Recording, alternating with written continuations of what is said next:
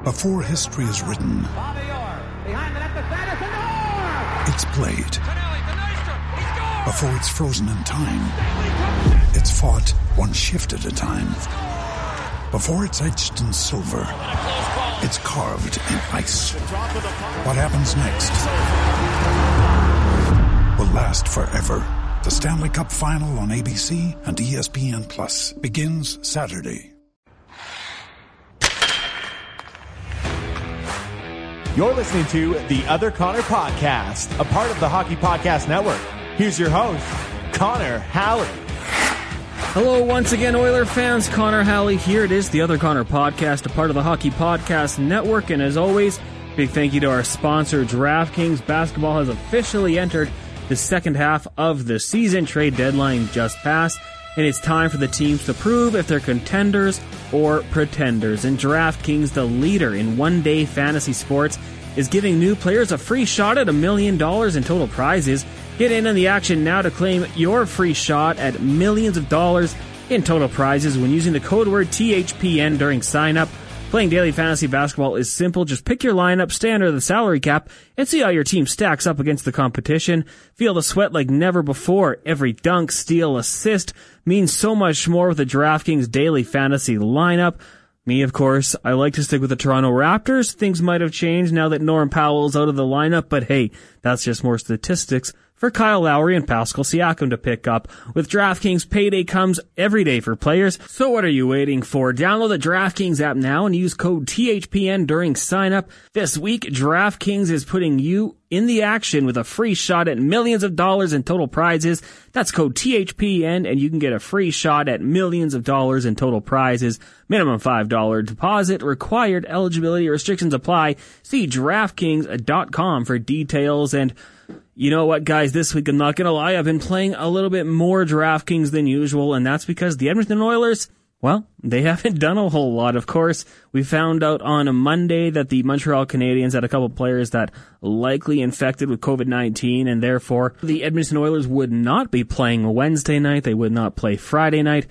But some good news, we're finally through it. The Edmonton Oilers will return to action when they take on the Toronto Maple Leafs on Saturday. For that, we will bring in Josh Clipperton. He covers the Toronto Maple Leafs for the Canadian press. And, uh, you know, for the Oilers, it's, it's been a few weeks since they played Toronto and, you know, were handled pretty easily. It wasn't a good stretch of three games for the Edmonton Oilers. They lost all three and did not look good in doing so. But since then, the Toronto Maple Leafs have cooled off, uh, played a couple games against the Calgary Flames and picked up the win. But everyone's beating the Calgary Flames as of late, so we can't give them too much credit for that. But we'll bring Josh onto the podcast to talk about the Maple Leafs and uh, get you set up for Saturday's game. We'll also talk to Greg Wyshynski of ESPN. He covers the NHL, of course. We'll get his thoughts on the North Division as a whole. Connor McDavid, how good can he be? How far can the Oilers go in the playoffs? Of course, the NHL does return to ESPN, so that's good news for him.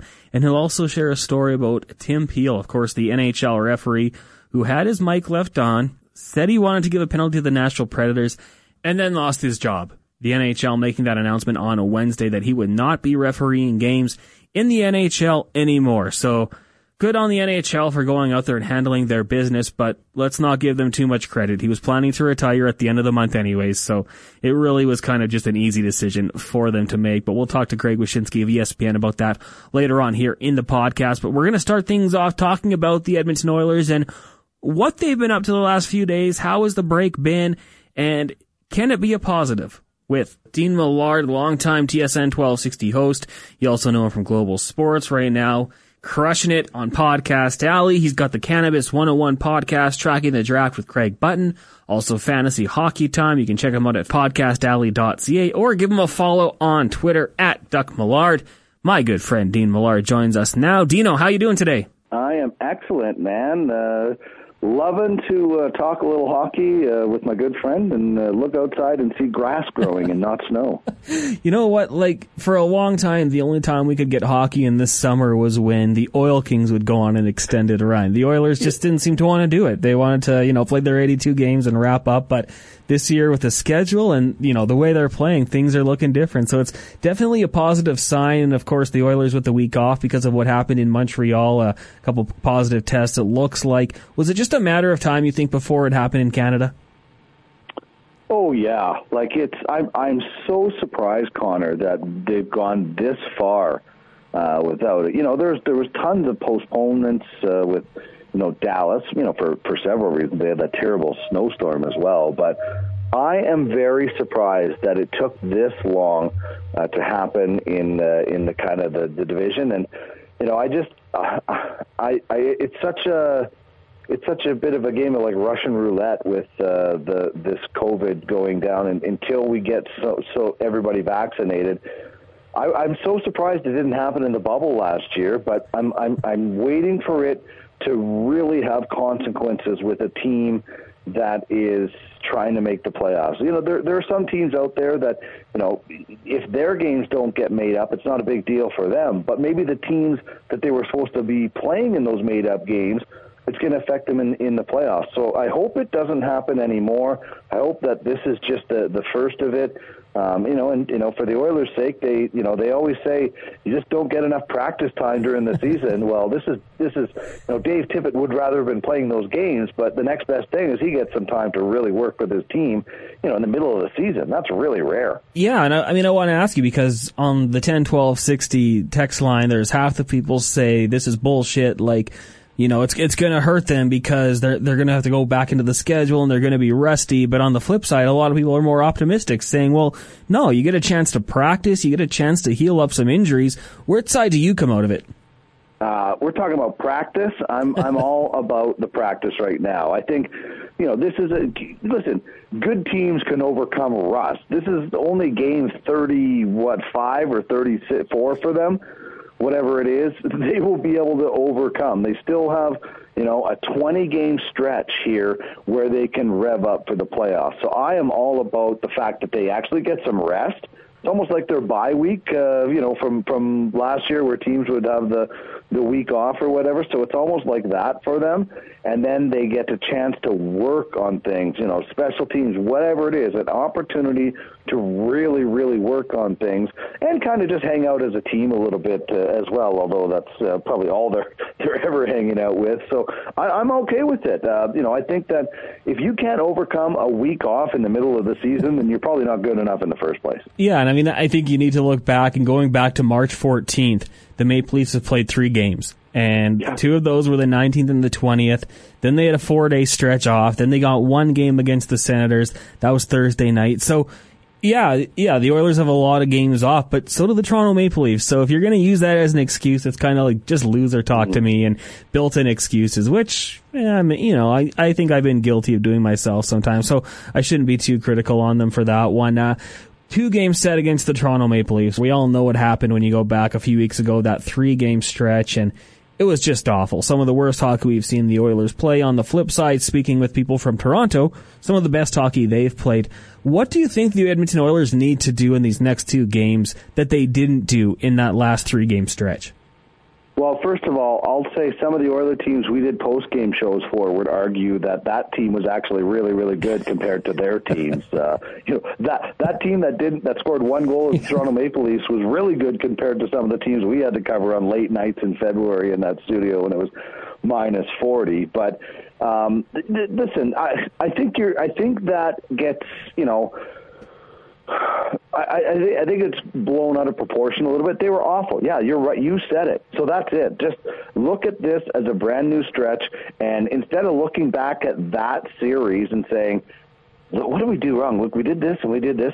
Why don't you just look back at what you're doing right now and saying, "Wow, we're we're playing some really good hockey. Not perfect hockey, and you know, there's there's moments, but much better than that. And let's just keep doing what they are doing. Um, you know, like if, if the Oilers play really well, like they have been, and the Leafs play really well like they did then, then we're just going to have great hockey. And you know, when when one team is playing, usually the other gets motivated. I don't know what happened to the Oilers in that stretch. Like it was it was so bizarre that they just could not score and almost got shut out three times in a row by a different goalie. But you're I I you know, go to Vegas with that bet that you're never going to see that again with this Oilers team. I mean, if anything, it might have been a good thing for them because it kind of maybe reminded them that they have to work really hard in this league and they can't just get by on their points against Ottawa.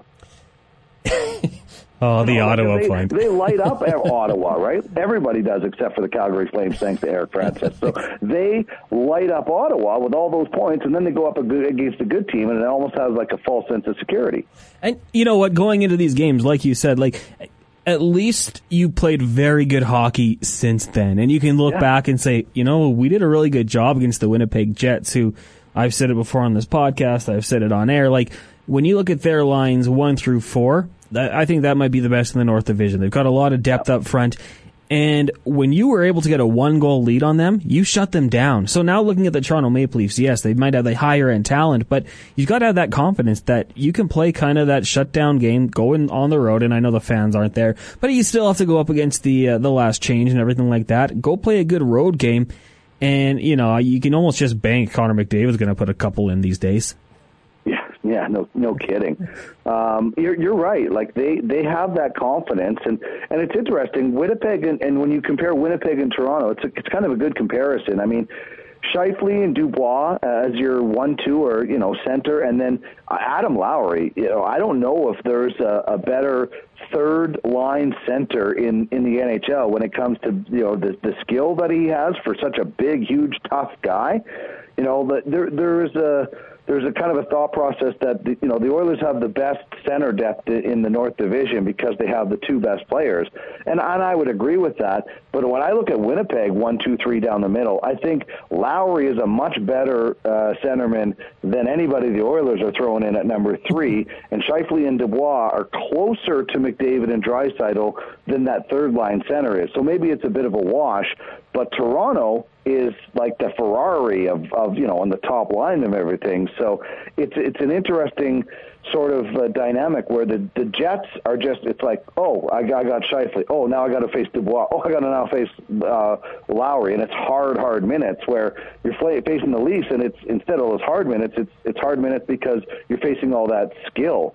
So I I I think that I think that both of those teams offer like all kinds of challenges and then the Oilers have their own right? Like you know you have a lot of offense coming from the blue line with the Edmonton Oilers and uh, I you know I I, I think that uh, well probably not uh, overall top six player for player the skill is not even when it comes to the Oilers and the Leafs but the Oilers have the two best players in that series and I think the two best players in the league start in Edmonton right now with Draisaitl and McDavid as far as offensive production not all around but offensive production so it's really interesting when you match up all those three teams together.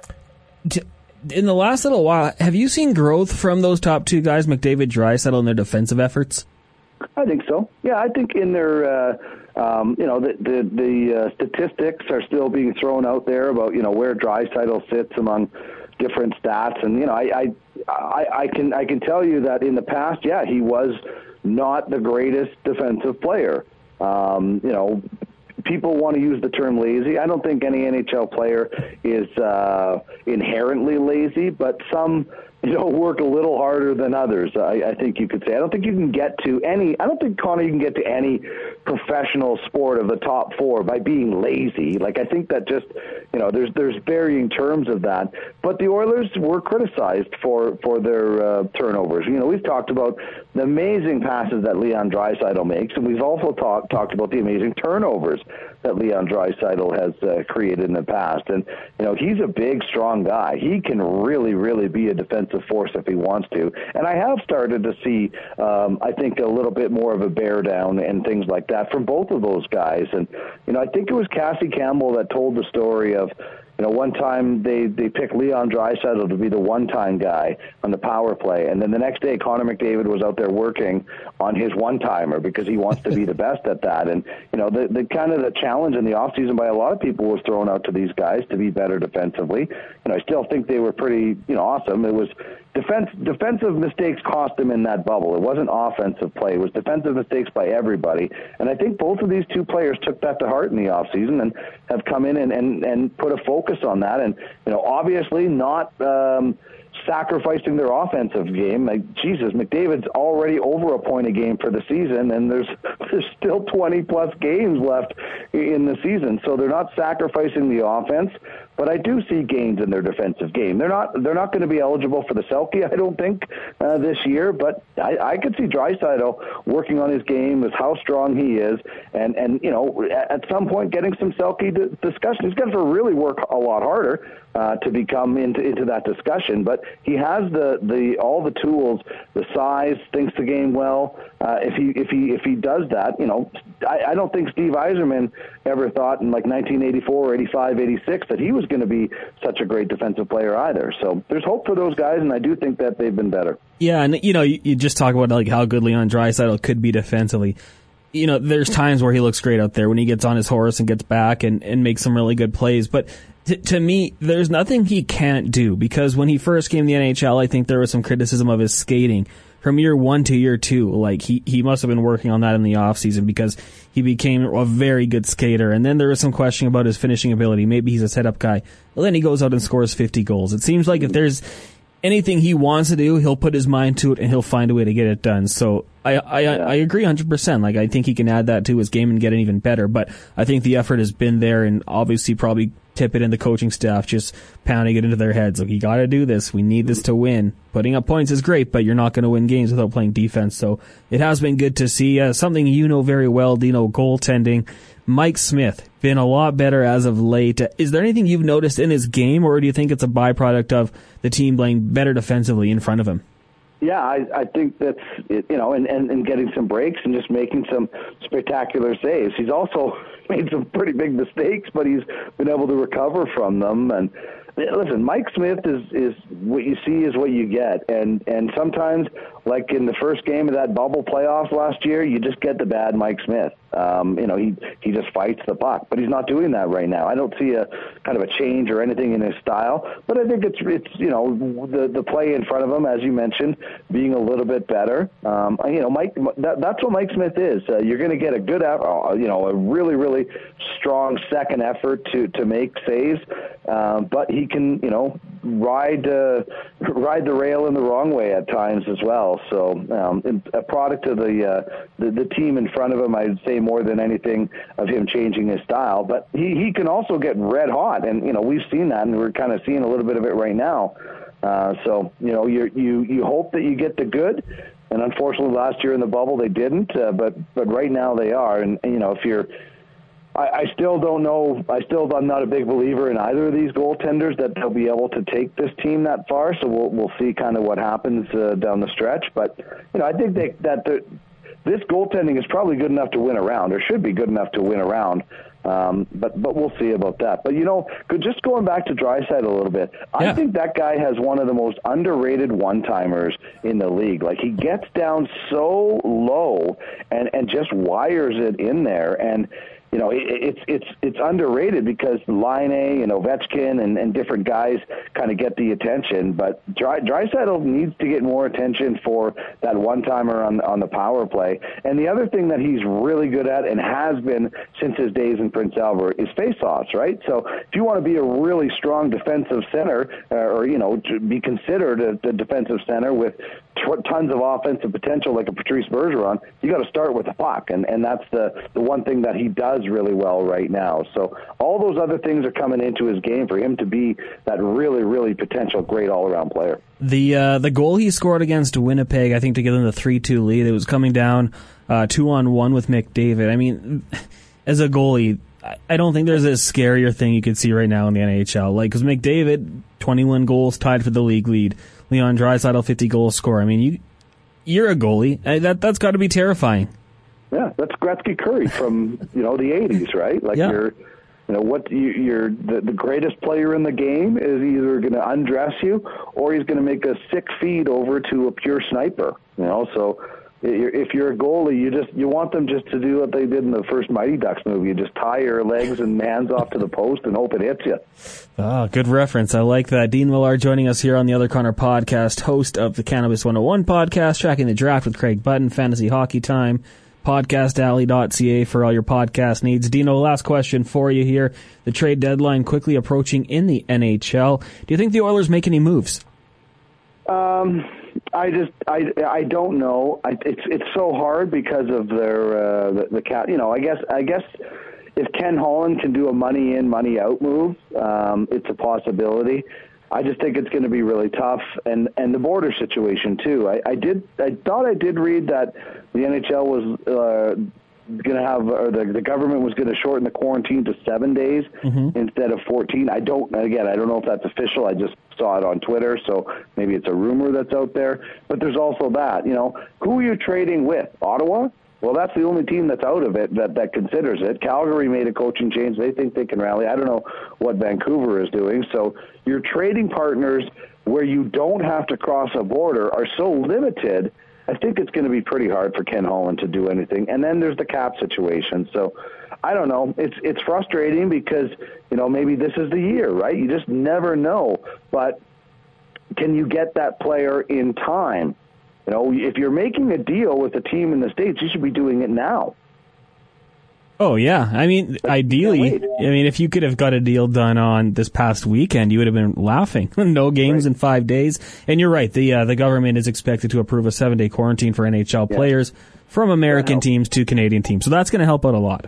Mm-hmm. That would help, but it's still risky. Um, I don't know. I, I, I just can't see. I just don't see a lot of flexibility unless I, it has to be a dollar in, dollar out. Like last night, the people that that are talking about trading for Taylor Hall, I would I would take Taylor Hall back on this team in a heartbeat. Are you kidding me? You put Taylor Hall in this uh, second line or something like that. I think that'd be great. But you know what what the, the Buffalo is going to want to cash in big time on on Taylor Hall, hopefully. So um, you know, you're going to have to find some money to move out to, to, to Buffalo to, to make that deal work. So I just, I, I, I don't know. Maybe there's a small move here uh, from Ottawa. Like Ottawa's people are going to try and pick them apart, right? Because all the Canadian teams will be circling, so nobody has to cross the border. But I just think the, uh, the the circumstances surrounding it is going to make things incredibly tough for Ken Holland. I'd love to be wrong. I'd love to see them bring in some sort of piece of uh, of the puzzle, but it's going to be pretty tough, I think would you would you say they're in a position to give away some of their young prospects to do it, or maybe right now are you thinking, let's see what we have in these prospects and and just go forward with what we got? Well, it depends on which prospects you're talking about. Um, you know, I, like who, uh, are, you, are you talking about? Like a Broberg or or uh, some of those guys Jeez. that aren't here yet? Or are you talking about some of the guys that you know are here and in like the you know, the Jones and the well, I guess those guys aren't really prospects anymore. Like it depends on who you're talking about. I guess I would say. Like for me, for the right player, I think the guys that are here and be willing to move. The untouchables, I think, for me are Dylan Holloway uh, Philip Broberg. That might be it. You know, like uh, those guys, I, I would hope are with the organization in the next couple of years and can be big time players. But other than that, I, I don't think there's anyone else I really have an issue with trading. I'd like to keep Ethan Bear. Ooh. No, I don't think I trade Bouchard. Yeah. I think Bouchard's so, safe as well. Yeah, I see. I, I guess so. Um, I, I, I, I like to see. I would really like to see how this kind of group that's been in Bakersfield for a little bit comes up uh, at, at times. And you know, I, I certainly I don't think I'm trading Philip Broberg, and I'm not trading Evan Bouchard. Um, and and you don't even know exactly what you have in Dylan Holloway, so I, I probably wouldn't do that. I guess it depends on the deal, right? Like if you are getting a bona fide piece that's going to put you over the top I might look at Dylan Holloway if he has to be a piece in that puzzle. You know, he's he's uh, you know obviously having a great career now, but he's not helping you now. Who knows? It's always hindsight when you when you look back at some of these deadline deals, like Martin Erat for Filip Forsberg. Uh, you know that one always comes up, so you never want to be in that kind of those top ten lists, right? But I, I, the guys I wouldn't trade were probably Bouchard and Broberg, and and I and and I I would put Holloway in the in the deal if uh, if it made sense. But those two guys on the blue line, I definitely would be holding on to, and I like to see those guys come up. But if the right player came along and it didn't involve those two guys that I mentioned, I'd probably pull the trigger. You know, I love it. Thanks a lot for doing this. Really appreciate it. And we'll have to get you on again down the road, uh, maybe closer to the playoffs, see what's happening with these Oilers. Sounds good, my friend. Anytime. Excellent stuff from Dean Millard. Podcast Alley is where you can find him, podcastalley.ca.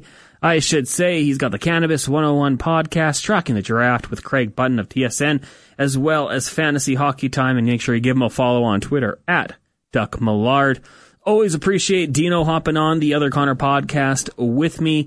And, uh, yeah, some good Oilers talk right there he's okay with bringing back Taylor Hall. I know there's a few people out there in oil country that aren't a fan of that move, but hey, let me know at Connor Howley on Twitter. Let me know what you think. I want to try and get the vibe of Oilers fans on that one. Of course, the Edmonton Oilers with the week off, they're back in action on Saturday taking on the Toronto Maple Leafs. We will talk to Josh Clipperton of the Canadian Press later on here on this show to get his thoughts on the Maple Leafs. He of course covers them for the CP, but right now we're going to bring in ESPN's Greg Wyshynski covers the NHL. You can also give him a follow on Twitter at Wyshynski. Greg, thanks a lot for doing this today. How are you doing? Doing great. Um, it's been a, a, a, fun and interesting week. A bit of a, of a trip down memory lane as well with all the Tim Peel stuff, but it's been a fun time.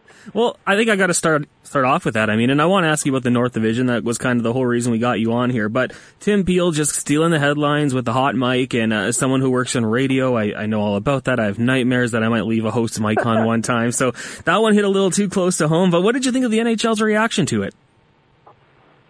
Oh, it was harsh. I mean, you know, essentially Tim Peel said the quiet part out loud as far as what this this league does uh, insofar as instructing its officials to manage the game a certain way. Um, for me, there's like three different kinds of game management. There's the kind you see at the end of the game in an overtime where they just don't call anything, uh, or else they'll get uh, scolded by coach, coaches and players for trying to uh, heavily influence the game. Uh, then you see the game management in which teams get calls evened up during the course of the game. That's pretty commonplace in the NHL. Doesn't exist in other sports, but very NHL centric. And then you see what he did in that Nashville Detroit game, which is kind of arbitrarily call a penalty for no reason other than it seemed like the thing to do, um, which is the worst kind of game management and the kind of game management that really makes the NHL look horrible and uh, and doesn't uh, speak well of their officials either. So um, you know, I've seen a lot of calls about changing the system and shifting the paradigm and all this stuff. I, don't think any of that's really going to come to fruition, but if it did, it would be more about the kinds of calls in that third category we just talked about that I'd like to see uh, eliminated from the league versus the other kinds of game management that I think we're just never going to get rid of because everybody kind of likes it. So Tim Peel was a month away from retirement anyway, so it was pretty easy for the NHL to make this decision. I'm going to throw a scenario at you. Let's say it's a 29 year old referee with a long career ahead of him. Do you think the NHL reacts the same? Um, maybe, maybe not. Maybe, maybe not in the sense that, like, you know, it is a different guy. Peel has had a checkered career in the National Hockey League, not only his foibles with me, but but also not exactly the most respected guy publicly. He's a pretty easy guy to you know to to throw out there as as a scapegoat um, in a situation like this. And then obviously, like you said, the retirement aspect of it is undeniable. But he, it, may, it may still have been the hammer coming down on somebody, as long as that somebody isn't, say, like Wes McCauley, um, because the gambling aspect of this decision can't be understated. The league is trying to create a new market for itself in having sports wagerers come and bet on hockey. And it's a precarious mission because there aren't a lot of people that bet on hockey. Uh, hockey doesn't have the same kind of scoring effects that other teams do, uh, or other games do, rather, to attract uh, bettors in the same way. So they're doing everything they can to attract that audience. And if there's any inkling of things not being on the up and up, of, of games being predetermined, of, of the officials kind of going into business for themselves, uh, it's going to it's going to repel people from wanting to wager on your sport. So at this time, with this happening, I think it's undeniable that the uh, multi-billion-dollar elephant in the room uh, also probably influenced the decision too. Greg Wyshynski, senior NHL writer with ESPN, joining us here on the Other Connor podcast. Uh, Greg, I want to ask you about the North Division, and uh, you know we've seen up here from uh, maybe uh, the major networks to how some people look at this division, thinking that it you know might be a one horse race and there's no real team like a Tampa Bay or anything like that. Uh, what is your perspective on the North Division as a whole? It's been fun to see the roller coaster effect in that division, and then also see the pressure cooker effect in that division, where you know we've seen two coaching changes uh, in that division uh, because of the ebbs and flows and success of the Montreal Canadiens and Calgary Flames. I, you know, I am astounded by Winnipeg being where they are in the standings. Um, I think that Paul Maurice has done a really good job there. Uh, I still look at that blue line and, and marvel at the fact that they are uh, on the plus side of goal differential, um, which might speak more to their offense than anything else. And uh, to have them be within a reasonable distance of first place in Toronto was something I did not anticipate this deep into the season. The Leafs, obviously, the Leafs, I, I think at, at full capacity and at the height of their powers, they can be in the conversation. Maybe not with Tampa and Colorado and Vegas, but definitely with teams like the Boston Bruins and that maybe that next tier down of Cup contenders. Um, and then you know the Leon the Leon and Connor show continue to do what they do, and uh, and it's going to be it's been fun to see uh, Montreal kind of uh, find their footing again a little bit as a as a playoff team because that was exciting early on this season before they cratered and Julia and Julien had to pay for it. So it's uh, it's going to be you know intriguing I think to see how the top teams jockey for for position. But barring something unforeseen from Vancouver, Calgary, or Ottawa, it looks like we might have our four right now in, as far as the playoffs go. Yeah, and, and I would agree with you. I was going to actually ask if, there's any of those teams in the bottom four right now that you think can per- perhaps take a run, or who would be the most likely to? It, it has to be Calgary, only because Ottawa stinks and the numbers game doesn't work for Vancouver, and plus now they're dealing with a myriad of injuries as well. I, you know, they, they had a, a brief moment of life uh, when Thatcher Demko caught fire recently, and uh, who's to say that can't continue to happen? But if you look at at the, at the last uh, three teams in this division, I mean, the only one that has some of the numbers in their favor, and you know, if if, if Jacob Markstrom can you know be healthy for a good stretch and kind of find his form from last season, uh, that's a team that maybe could make the push under a, a new coach. But it's still asking a lot because they're they're just they just look like a, a team that really needs to kind of um, uh, renovate, let's call it, in the off season, uh, because this is now a couple of years running where they've not been able to to, to look like a, a team that's going to contend. Uh, Greg, one of the things a lot of people up here are critical of is the NHL's ability to market their superstars and uh, really get them out there. From your perspective, where you are, I mean, is Connor McDavid known as a global superstar? Is he is he a big name in the United States compared to what he might be known as up in Canada? Well, I'm, I'm happy to report he will be within the next seven years. Uh, thanks to uh, us getting the rights. I was going to say, I was going to say that's going to help. I mean, listen, I mean, but but in all joking aside, I mean, you know, the the prominence and growth of, of players like Connor McDavid and Auston Matthews and Nathan MacKinnon and others in this league um, is one of the reasons why the NHL was an attractive property for ESPN. Uh, specifically, looking at how what they do on the ice in the current state of the game can translate to attracting more of a younger audience to the game. So, you know, McDavid does play a role in, in, in what I think we're going to look to do for the next like seven seven years of this deal. But you know, as far as name recognition goes, here's where I think Connor McDavid is in the U.S. Obviously, every hockey fan knows his name.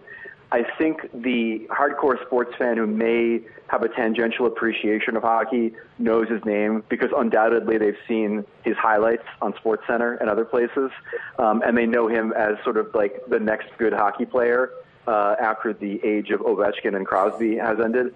Um, but I don't think he's quite he quite has that same level of recognition that Crosby and Ovechkin had at this point in their careers.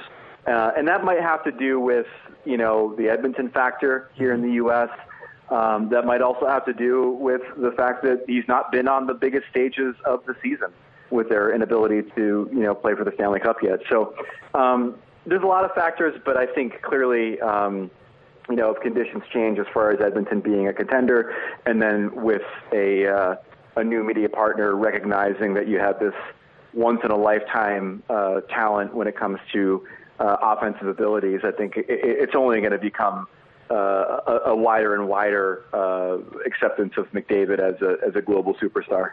I was down at a uh, LA, well, sorry, a San Diego Chargers game back in the day, and just randomly was talking to a couple fans, asking where I'm from. Obviously, uh, wearing shorts in December threw a couple people off guard, and you know they had some questions for me. So I, I mentioned Edmonton; they had never heard of it. So I said, "Well, have you heard of Wayne Gretzky?" And immediately it clicked. Oh, that Edmonton! Like, yeah, we know that. I'm not I don't think Connor McDavid will ever get to that level. I mean, you're gonna have to win a few Stanley Cups before you get to that, and uh, just lead the league in points for a decade, you know. But uh, I, I've always just been kind of curious about that. Like, how, how is he known outside of our country? Because up here he's huge. Obviously, he's got the national deals, but w- when it comes to you know the global landscape and, and sports in the United States, I'm hockey's you know fourth, right?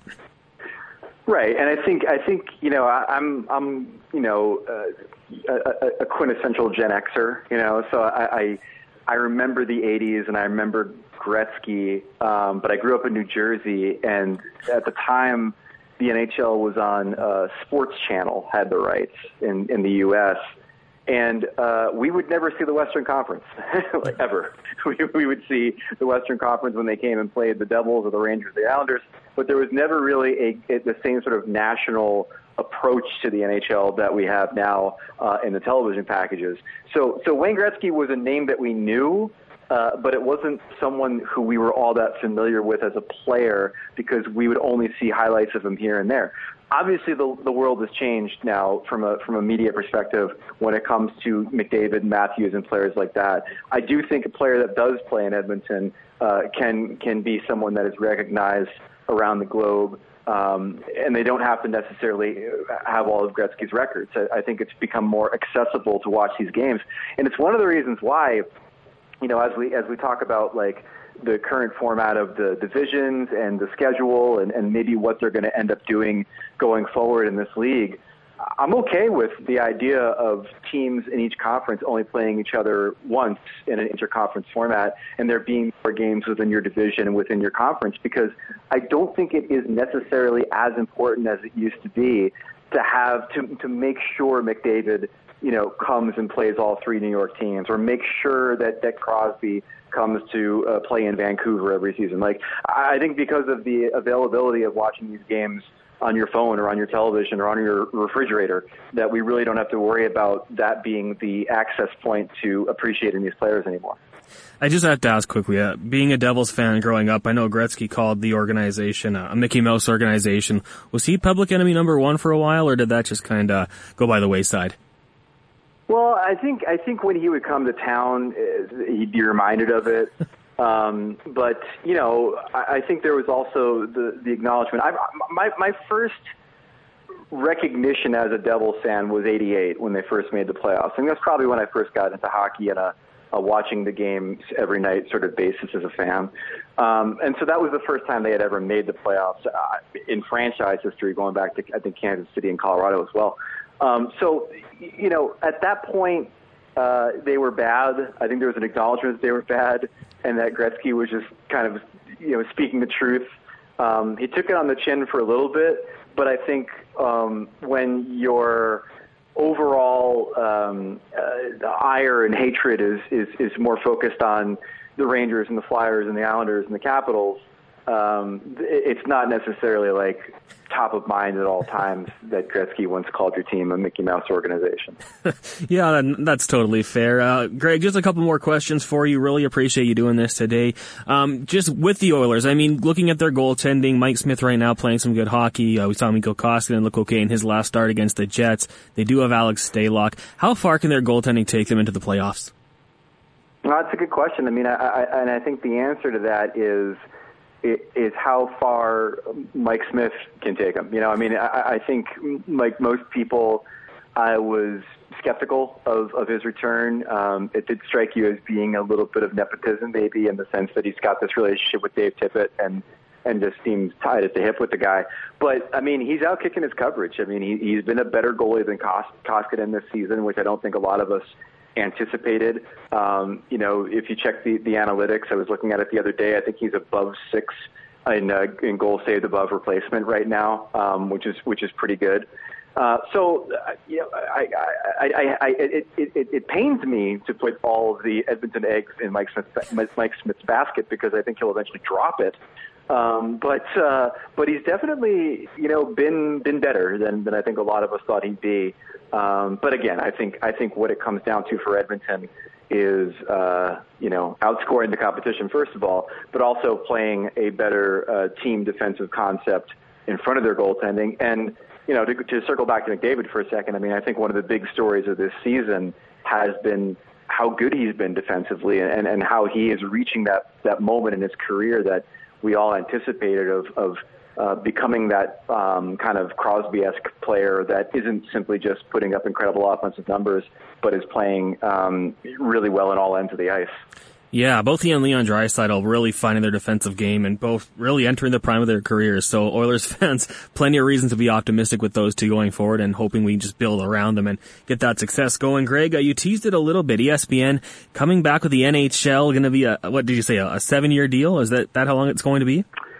We got a seven-year deal. We are the primary rights holder here in the U.S., which was a bit of a surprise. Um, also, a surprise was uh, all of the NHL.TV pay-per-view stuff is now going to be on ESPN Plus, um, which will really bolster that service. So, yeah, I mean, it, like I, it, it's been a roller coaster for us. Uh, um, you know, there were times when it looked like we were definitely getting the rights, and there were times when things got a little bit quieter. Uh, but to, to to have a piece of the package and now to be the primary rights holder in the U.S. is is really really cool. And um, you know, as, as I've said to many people, like it's cool for me, um, it's cool for Emily Kaplan, but we're both super happy for Linda Cohn and John Buccigross and Barry Melrose and Steve Levy and a lot of the names that uh, folks in Canada probably know from ESPN's coverage back in the day uh, that have been with the network for as long as they have and, and have been waiting for this moment to happen. And, and now get to you know play in that sandbox with a, a full rights package is just going to be super fun. So what can we expect? I mean, and, and I think we're all hoping more of you and Emily Kaplan because you guys both do such outstanding work. Well, that'd be great. uh, you know, let's let's start with maybe we get our podcast back at some point. that'll be the baseline. Um, no, I, I think what you're going to see is is you know uh, just you know in, in the brief discussions I've had with people, I'm obviously way down the food chain when it comes to the actual you know execution of these things. But yeah, I think you're going to see more of a digital presence, um, a lot more um, interactivity and, and programming um, on on ESPN Plus and, and all of our different digital arms. Uh, and I do think that you're going to see a number of really fun people join the family. I mean, you know, look, we we have a, uh, a strong, robust, and dedicated group of, of hockey lovers here. Um, but we need to build out our studio shows and our broadcast teams and everything else. And you know, I'm really excited uh, to to see what that approach looks like. I can tell you that you know from from just how other sports have been staffed and just knowing what happens in Bristol from being there for four years now. I think it's going to be um, a really diverse and uh, an interesting group of people that we bring aboard uh, to to try to you know bring this game and, and translate this game uh, for audiences that maybe it's not quite reached here in the U.S. Oh, I'm looking forward to it. It's going to be awesome. And just one more before you go on your uh, latest Puck Soup podcast. You tease a story with the infamous tequila drinking night with Tim Peel. Can you give us a little hint at that and, and what people might want to tune into Puck Soup and get oh. more of? Oh yeah, I mean it, it's it's pretty it's pretty well known. I mean, uh, he actually got suspended from working a, a game in New Jersey uh, because he and I had a summit uh, at Foley's Sports Bar in New York City, uh, where he he wanted to meet me because uh, I was such a, a vicious critic of him being a real uh, terrible referee, which he, he is um, right through the end. And uh, and so he wanted to meet me and, and, and kind of hash things out and have a better understanding. And so we met at the sports bar and and talked for you know several, a few hours and uh, you know I learned a bit more about why he did the things he did. Uh, I learned uh, you know maybe some of the things that and decisions that he made were league uh, mandates, like we saw in the Nashville game, versus his own bad decision making.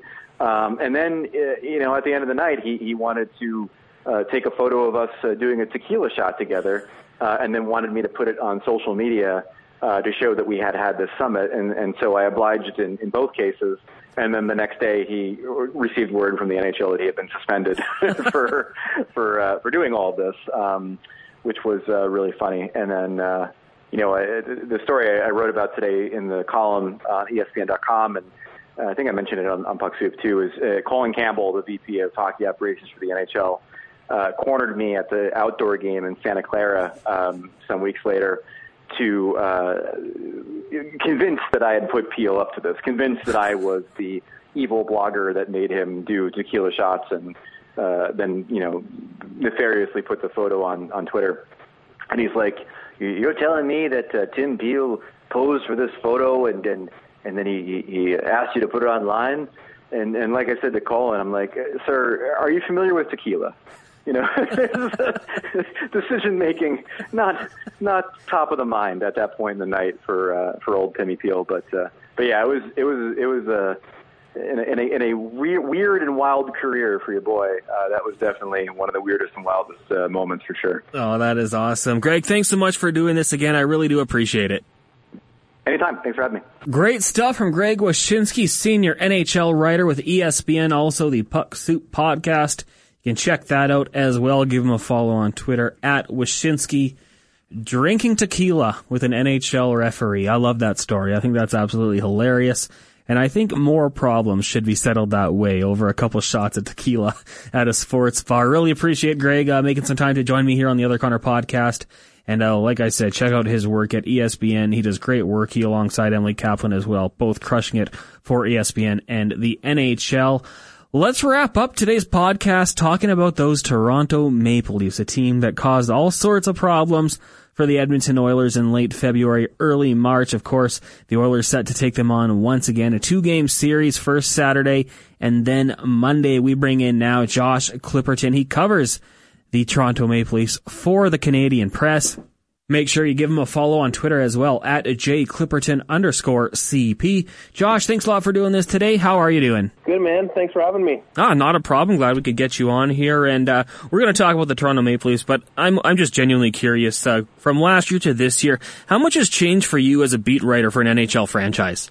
Yeah, no, it's definitely changed a lot. I mean, we're not traveling. I would travel during the playoffs for sure. Uh, usually, uh, I'm sure that's you know that's up in the air right now. We don't know what the playoffs are going to look like, but lots and lots of Zoom calls, lots and lots of uh, waiting, and uh, you know, testing when we get into the into the rink here in Toronto. They have rapid testing, uh, distance press boxes. So yeah, it's, it's definitely a different feel, but we're all. Uh, very fortunate to be working. There's a lot of people that don't have jobs right now, and we're very fortunate to be able to watch hockey.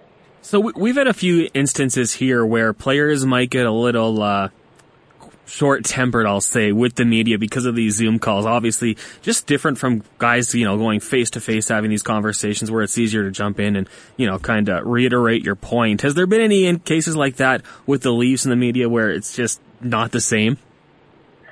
Uh, no, nothing, nothing there. I would say anyone who got angry or upset, but it's, it's just definitely not the same. And you know, sometimes you might want to have a follow up question, but you've been muted, uh, and just because there's a lot of people in the queue, or you know, there, there's a question that deserves a follow up, but someone else is working on something completely different, and then it totally changes the you know the uh, the way the conversation is going. And then if you want to get back in the queue, it's kind of hard to go back on that point. So. I mean, I'm sure you've been in scrums before. You know, scrums have a kind of energy and they get on a roll sometimes, and and it's very different. You don't get the same kind of answers. And, and another thing is, you know, with Zoom, everybody gets everything. You don't get any one-on-ones really. I mean, you can try to set them up, but they're you know it's difficult. You have to go through the PR of a team. Whereas normally you would just you know get a guy off to the side quietly in the locker room after a scrum, and you know just for 30 seconds or a minute on on whatever topic of you know you want to write about. And that's just not really feasible these days. So there's no secrets. Everything's sort of out there. So that's that's sort of where where, where for us it's been different, and you know, and then the readers and the viewers, uh, it's different as well because you know you see something on one channel, you know, it's you're probably going to see the same quote in the paper, the same quote on the on a website. So uh, it's different, but uh, you know, we'll get through it, and uh, we've been assured that it'll go back to the way it was uh, when this is all done. Absolutely. Now, Josh, let's get to the Maple Leafs. Uh, it's been a while since the two teams have met, going back to March 3rd, where the Leafs just, you know, they, they kicked the Oilers' ass. There's really no other way to say it. Uh, since then, though, how's it been for the Leafs?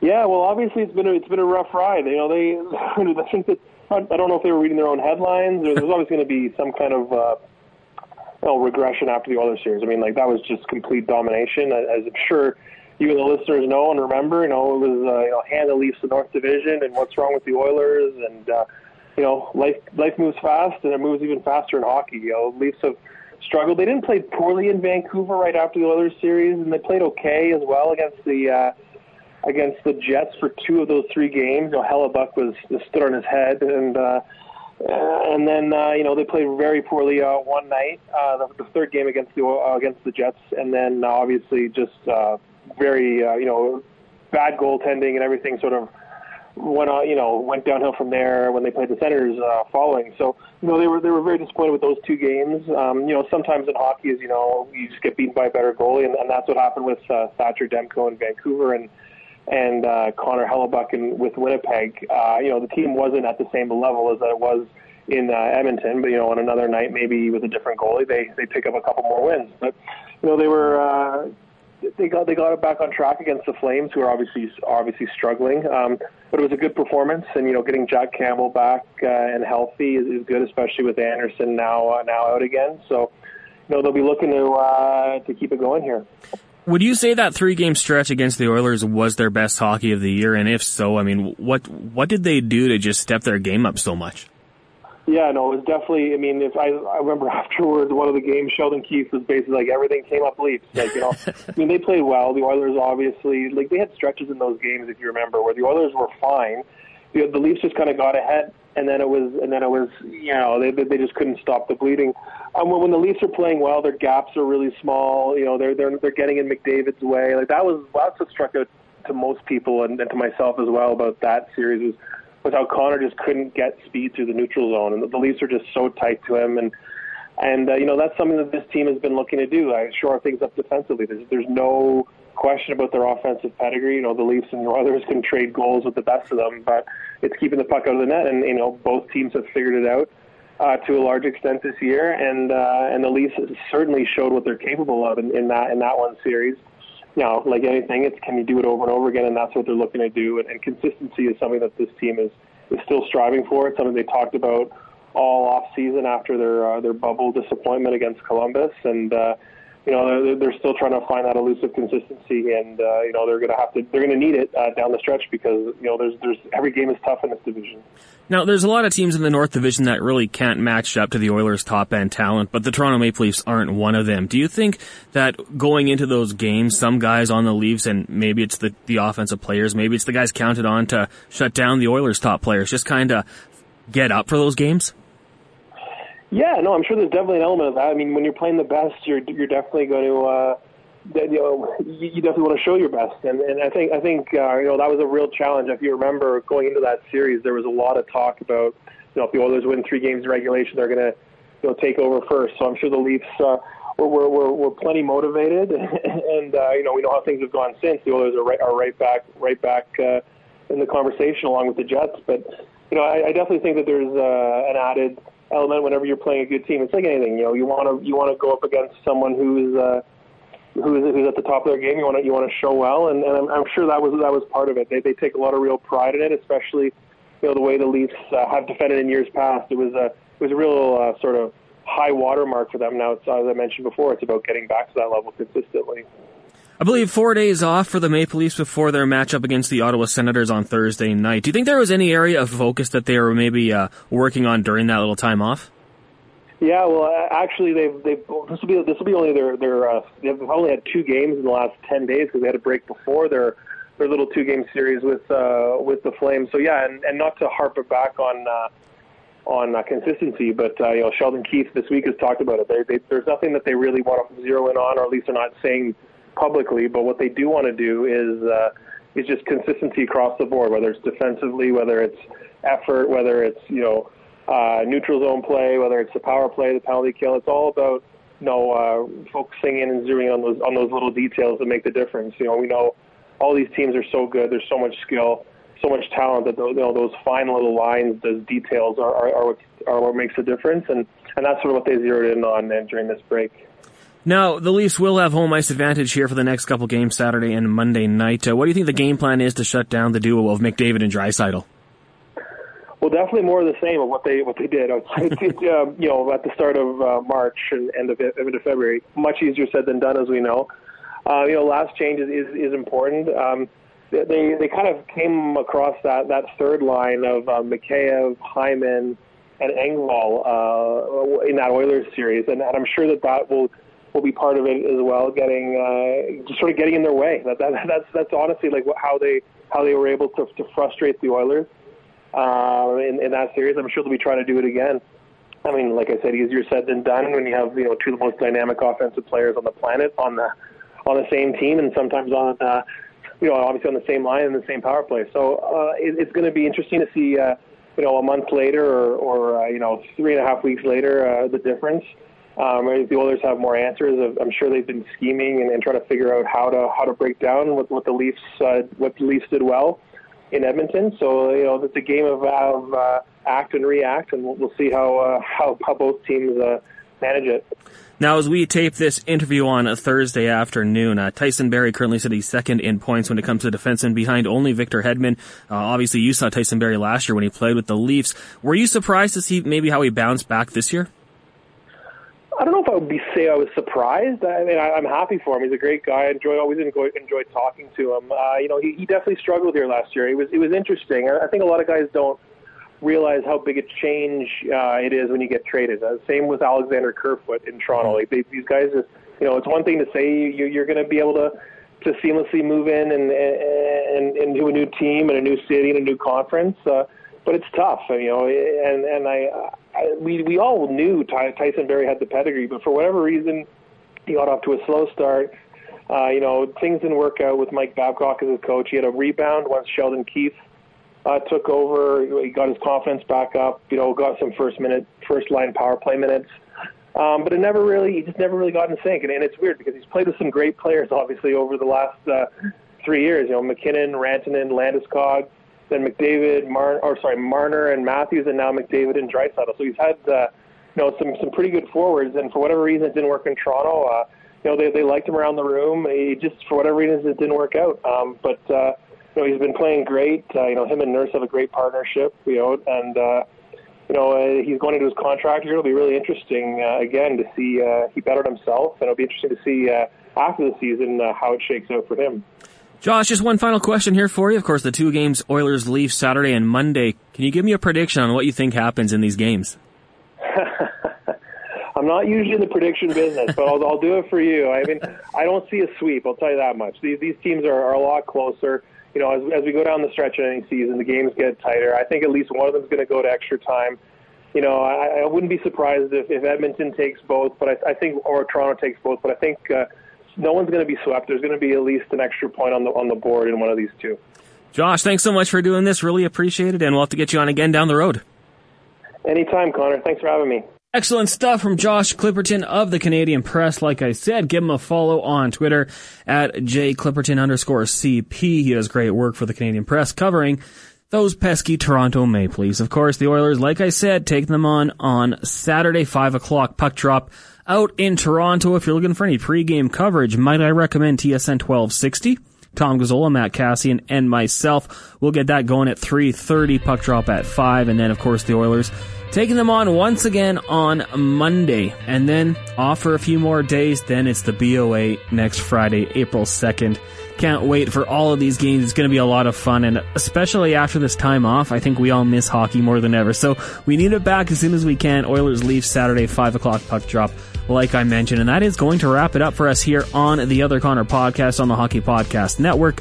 One more time, big thank you to our sponsor, DraftKings. When you sign up today, and I highly recommend you do so, use the promo code THPN. It unlocks a lot of fun stuff. And on top of that, you can try to win some money. So check it out on DraftKings, promo code THPN. Next time on the Other Connor podcast, hoping to have a conversation with former member of the Edmonton Oilers, Eric Gryba, get his thoughts on the time he spent in the City of Champions, and we'll also be recapping Monday night's game against the Toronto Maple Leafs. Thank you guys so much for tuning in once again. My name is Connor Halley. It's the Other Connor podcast. Please give me a follow on Twitter at Connor Halley. We'll talk to you next time. Thanks for tuning in to the Other Connor podcast. New shows drop every Tuesday and Friday wherever you get your podcast from.